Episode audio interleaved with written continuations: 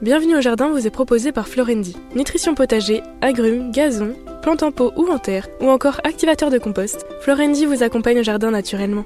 Ayez la main verte avec Florendi. Prenez soin de votre jardin avec Oriange 3 en 1. La nouvelle innovation Solabio. Insectes, acariens et maladies, un seul produit et c'est fini.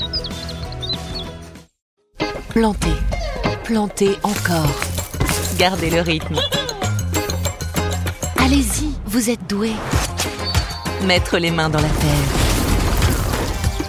Nourrir, partager, faire grandir. Surprenez-vous. Fertiligène, révélez votre nature.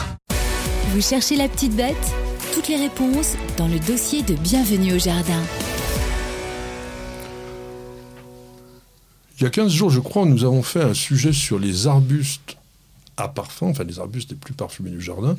Faire un jardin parfumé, c'est quand même toujours un plaisir. Et souvent, d'ailleurs, la réaction première de la plupart des gens, quand on voit une fleur, on met le nez dessus pour savoir si ça sent bon. Alors, je voudrais quand même demander à Marc-André, puisque c'est un savant quand même, il va nous raconter des trucs passionnants. Le, parfum, ça, vient comment dans ah, alors le parfum. Déjà, euh, une chose, hein, c'est que le problème, c'est que le sucre n'a pas d'odeur. Donc les fleurs, pour attirer les insectes qui cherchent plutôt le sucre du nectar, sont obligées d'avoir recours à des subterfuges, comme la couleur. Sauf que les insectes sont un peu, mieux, un peu myopes. Une abeille, par exemple, à un mètre de distance, il faut qu'une tache colorée fasse 20 cm pour qu'elle la voie. Ah. C'est à peu près 1 mètre, 20 cm. Une grosse fleur, là. Alors, un gros groupe de fleurs. Donc, le parfum, c'est une façon de finalement attirer. Ça va loin, c'est bien perçu souvent par beaucoup d'insectes. Et comment c'est émis? Alors, c'est simple, la plante prépare un certain nombre de molécules et la dernière réaction chimique qui est opérée va, va faire que cette, cette molécule n'est pas bien à l'aise dans l'eau de la cellule et elle se volatilise. Et ce qu'on sait, c'est que euh, quand on stérilise les fleurs, quand, on enlève les microbes, eh ben, souvent vous avez des réductions d'émissions, par exemple des terpènes sur le sureau. Vous avez des réductions d'émissions d'arômes qui montrent, d'odeurs, qui montrent qu'en fait, dans cette opération-là, les, bactéries et les levures qu'il y a sur les fleurs contribuent à l'émission de l'odeur, à cette réaction finale de volatilisation. Alors, tu, tu nous as fait un livre, je vais montrer le troisième maintenant, qui est assez extraordinaire, parce que ça, fallait l'oser, c'est un livre sur les tanins. Et est-ce qu'il y a les tanins qui vont rentrer justement dans le parfum? Alors, les tanins, ils sont plutôt autour de la couleur, autour de la structure, autour de la toxicité et du goût et de l'amertume et de l'astringence, dans les vins rouges ou dans les thés par exemple. Hein. Mais il y a quelques tanins qui sont odorants. Alors, il y a notamment ceux du, whisky. Alors là, c'est assez intéressant. Tiens, sur le whisky, euh, si vous rajoutez une goutte d'eau dans votre whisky, il faut faire ça. Hein. Mais une goutte vous verrez que comme il y a moins d'alcool, il y a tout un tas de tanins, des eugénols, des, des, choses comme ça, qui se trouvent moins à l'aise dans le whisky, qui passent dans l'air. Et là, votre, euh, au nez ou en, ou en bouche, votre whisky va exploser. Alors, dans les tanins utilisés par les fleurs, il y a le phényléthanol, que l'on trouve dans le gewürztraminer, dans la rose et dans, dans la rose. Oui. Bah, voilà, le phényléthanol, c'est le composé principal, si j'ose le dire, de, de l'odeur de rose. De la rose thé, hein. hmm. effectivement. Et puis, on, le retrouve une, une, fois de plus au goût dans le litchi. Et ah. puis dans le Gewürztraminer, qui est un, qui, qui, est un cépage qui fabrique du phényléthanol. Alors tiens, d'ailleurs, comment on explique sur le plan scientifique que le parfum des plantes évolue en cours de, de journée, ou que les plantes émettent leur parfum à des périodes différentes de la journée? Alors c'est très net, hein. il y a des fois le soir, les tilleuls par exemple, le soir ils embaument. Ça souvent c'est assez bien combiné avec la période d'activité des insectes qui sont attirés. Ça c'est de la coévolution. Exactement. Et d'ailleurs, c'est renforcé des deux côtés. Hein. Les, insectes, s'ils sortent à l'heure où ils peuvent localiser les fleurs, mais ils se nourriront mieux. Et les fleurs, si elles sentent à cette heure-là, voilà. Donc ça dépend des types d'insectes qu'une fleur euh, interpelle en quelque sorte. Euh, rien ne sert d'appeler à l'aide quand personne n'est là pour vous écouter. Hein, c'est l'histoire de ça. Après, c'est vrai que on a des fois des changements d'odeur sur la, la durée d'émission des parfums. Et là, je ne connais pas beaucoup de travaux, pour être très honnête.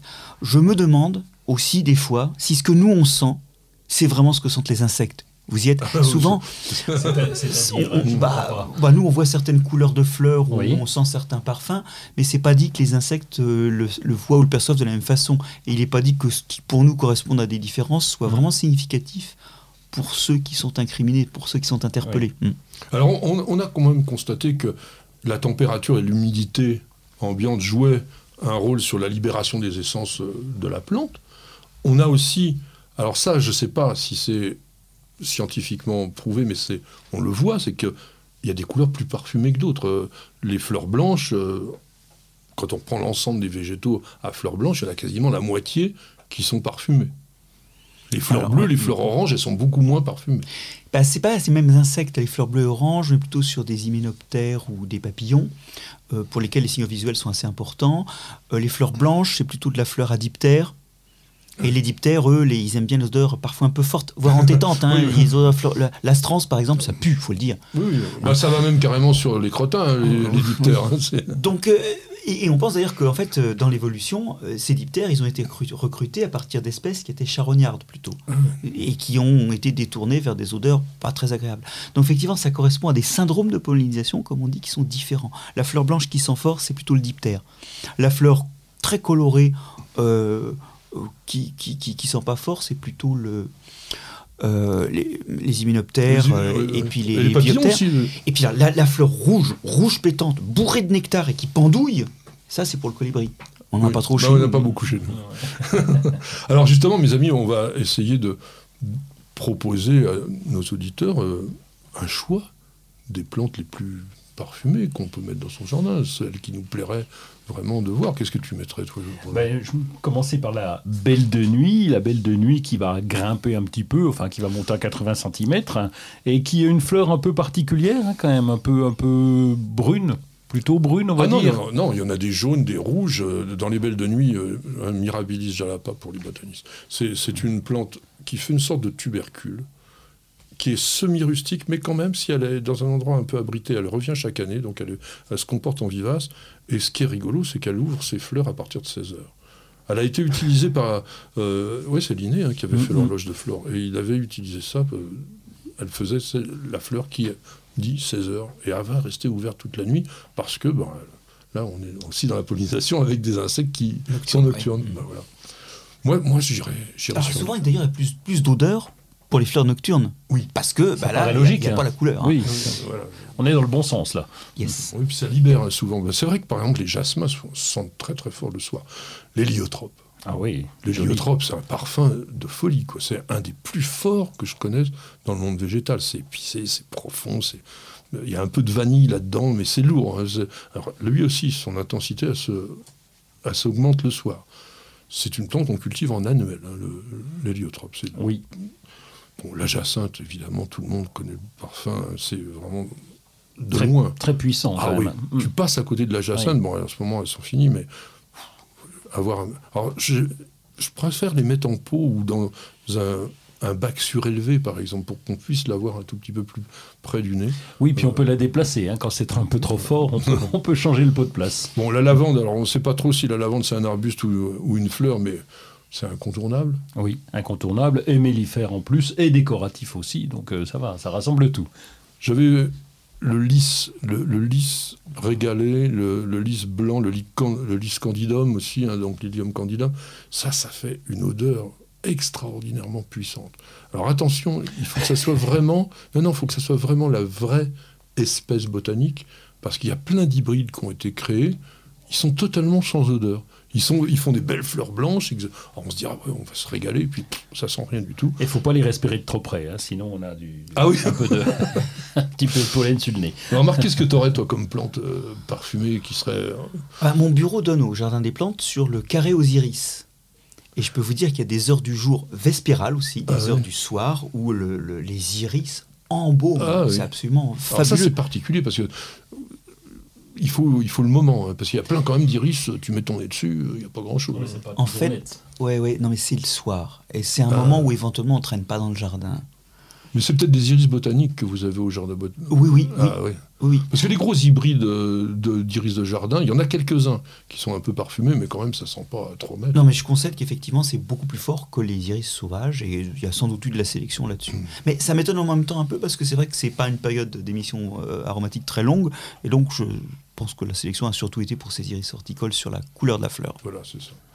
Muguet, évidemment. Oui. hein, bon, c'est assez éphémère au niveau de la longueur de floraison. Les œillets, malheureusement, il y a aussi beaucoup d'hybrides qui sont strictement plus rien. une plante qui est pas vraiment jolie, mais qui sent extrêmement bon, c'est le réséda.